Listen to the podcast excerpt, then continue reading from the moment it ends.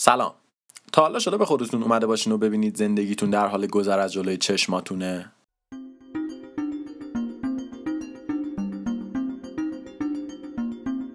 تا حالا شده که از گذر زمان خداگاه شده باشین و روزهای زندگیتون رو ببینید که دونه به دونه در حال سپری شدن هستن.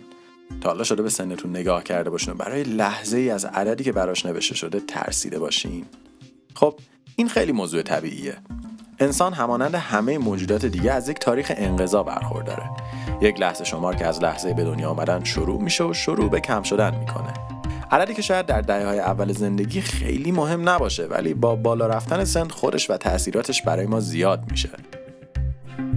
حیوانات دیگه بدون هیچ اطلاعی از فانی بودن زندگی خودشون سپری می‌کنن و احتمالا در آرامش جون میدن. اما انسان نه. انسان موجودی نیست که زیر بار این حرفا بره و پدیده به اسم خداگاهی یا همون هوشیاری انسان رو به تنها موجودی تبدیل می‌کنه که از خودش آگاهی داره. و حتی از این آگاه بودن خودش هم آگاهه. انسان می‌دونه که یک موجود فانی هست و در مقابل این موضوع اعتراض می‌کنه و خب حقم داره. اگه شما هم هزاران سال افسانه هایی درباره جاودانگی و ابدی بودن چیز میز به خوردتون داده باشن همینجوری میشه.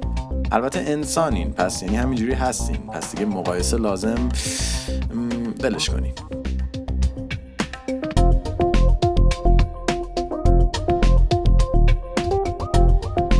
اما انسان یه مجموعه ابزاری رو در اختیار داره که این اعتراضش رو تنها به یک سری سناله تبدیل نمی‌کنه که به هیچ جا نمی‌رسه.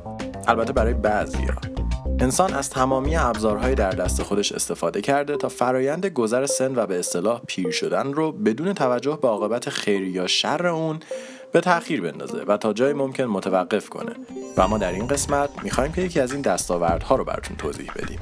دستاوردی که با یک کرم بچه های درس نخون و یک سری سلول گشاد ارتباط مستقیم داره. پس با ما همراه باشید.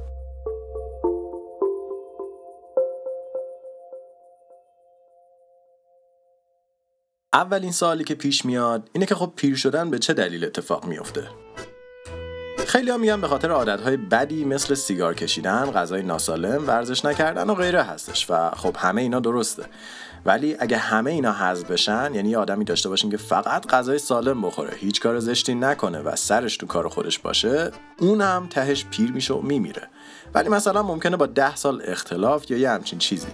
پس علت مرگ عامل بیرونی و محیطی نیستش. در اصل فاکتور پیر شدن و کهولت سن یه عامل درونیه. یه جور عزرائیل داخل سازمانی که توی بدنتون هست و از لحظه ای که به دنیا میایین تیک تاک تیک تاک می‌کنه تا لحظه ای که جونتون رو بگیره. و خب اگه فکر کردین می‌تونین از دستش خلاص بشین surprise این عزرائیل توی DNA بدنتونه. پس تلاش نکنین. با بالا رفتن سن DNA داخل سلول های بدنتون کم کم شروع به آسیب دیدن می‌کنه و بخشای از وجودش حذف میشه. این آسیب متقابلا در تکثیر سلول ها و بازسازی سلول های قدیمی تاثیر می‌ذاره و فرایند تقسیم و تعمیر سلول ها رو متوقف می‌کنه که در نتیجه باعث میشه بدن شما بپکه و همه چیش از هم بپاشه.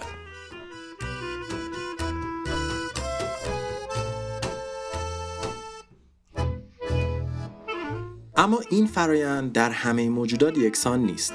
برای مثال موش تنها دو سال زنده است. روبا حدود 5 سال عمر می‌کنه و خفاش نه دنیل کیش رو نمیگیم خفاش واقعی حدود 50 سال. ولی دلیل این موضوع چیه؟ خب یه بخش خیلی زیادیش به ژن این حیوانات مربوطه. یعنی ژن متفاوت برابر هستش با طول عمر متفاوت.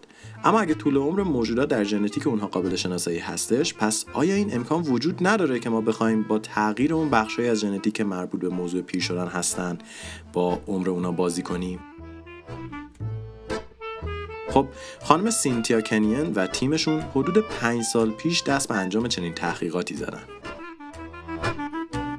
خانم کنین برای راحتی در انجام آزمایشاتشون کرمی رو پیدا کردن به اسم سی الگانت. کرم خیلی کوچیکی که طول عمرش تنها سی روز بود. زمانی که نه اونقدر کوتاه بود که از مطالعه درست اطلاعات جلوگیری کنه و نه اونقدر بلند بود که برای یه دونه آزمایش پیرشون کنه. اونا این کرم رو پیدا کردن و بعد همینجوری شروع کردن به ور رفتن با ژنتیک بنده خدا.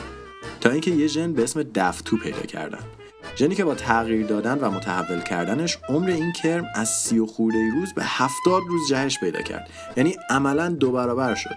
و نکته جالب در این آزمایش اینجا بود که تغییر دادن این ژن فقط عدد سن رو بالا نبرد.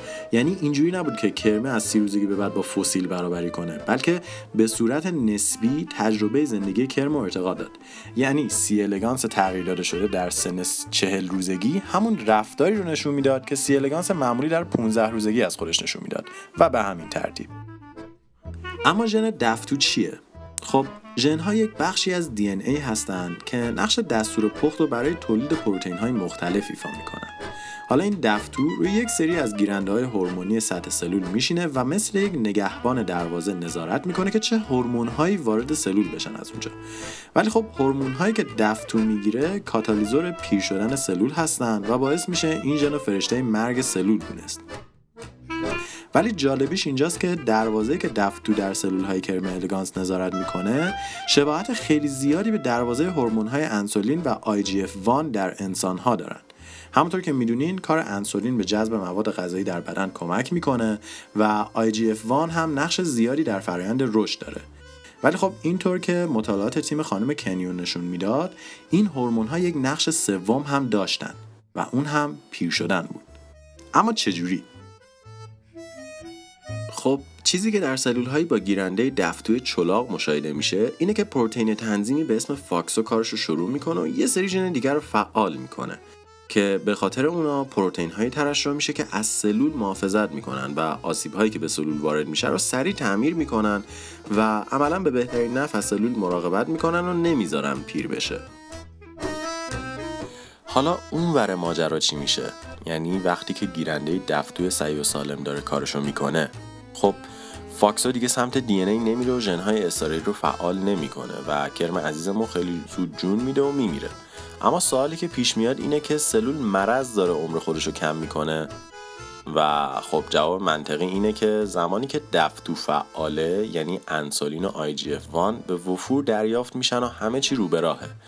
برای همین سلول به خودش مغرور میشه و گشادیش میاد نیروی کمکی بیاره که ازش مراقبت کنن ولی وقتی دفتو خرابه و انسولین و اینا به سلول نمی‌رسه سلول هول میشه و مثل یک بچه درس نخونی که همه درساشو گذاشته برای شب آخر میره تو حالت سوپر فعال و همه جنای اضافی رو برای نگهداری از خودش فعال می‌کنه.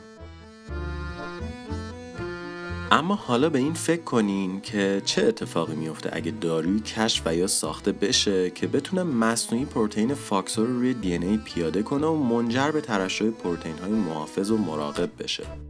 یا حتی به این فکر کنید که از پدیده مثل کریسپر که قسمت های قبلی براتون توضیح دادیم استفاده کنیم و به طور مصنوعی ژن های فعال کننده این پروتئین ها رو به ژن های قالب یک سلول تبدیل کنیم. آیا با همه اینها هنوزم جاودانگی امری محال به نظر میاد؟ یا انسان و ابزارهای علمیش اونقدر پیشرفت کرده که ما رو یک بار برای همیشه از موجودات دیگه تمایز بده و به نسل برتر تبدیل کنه. و آیا اصلا این جاودانگی می‌تونه برای انسان مفید باشه یا به نعمتی نفرین شده تبدیل میشه که به نابودی انسانها ختم میشه؟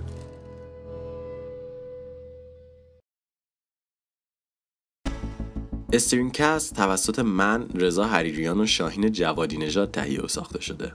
برای اطلاعات بیشتر درباره پادکست می‌تونید به وبسایت ما مراجعه کنید و یا ما رو در اینستاگرام و یا تلگرام دنبال کنید.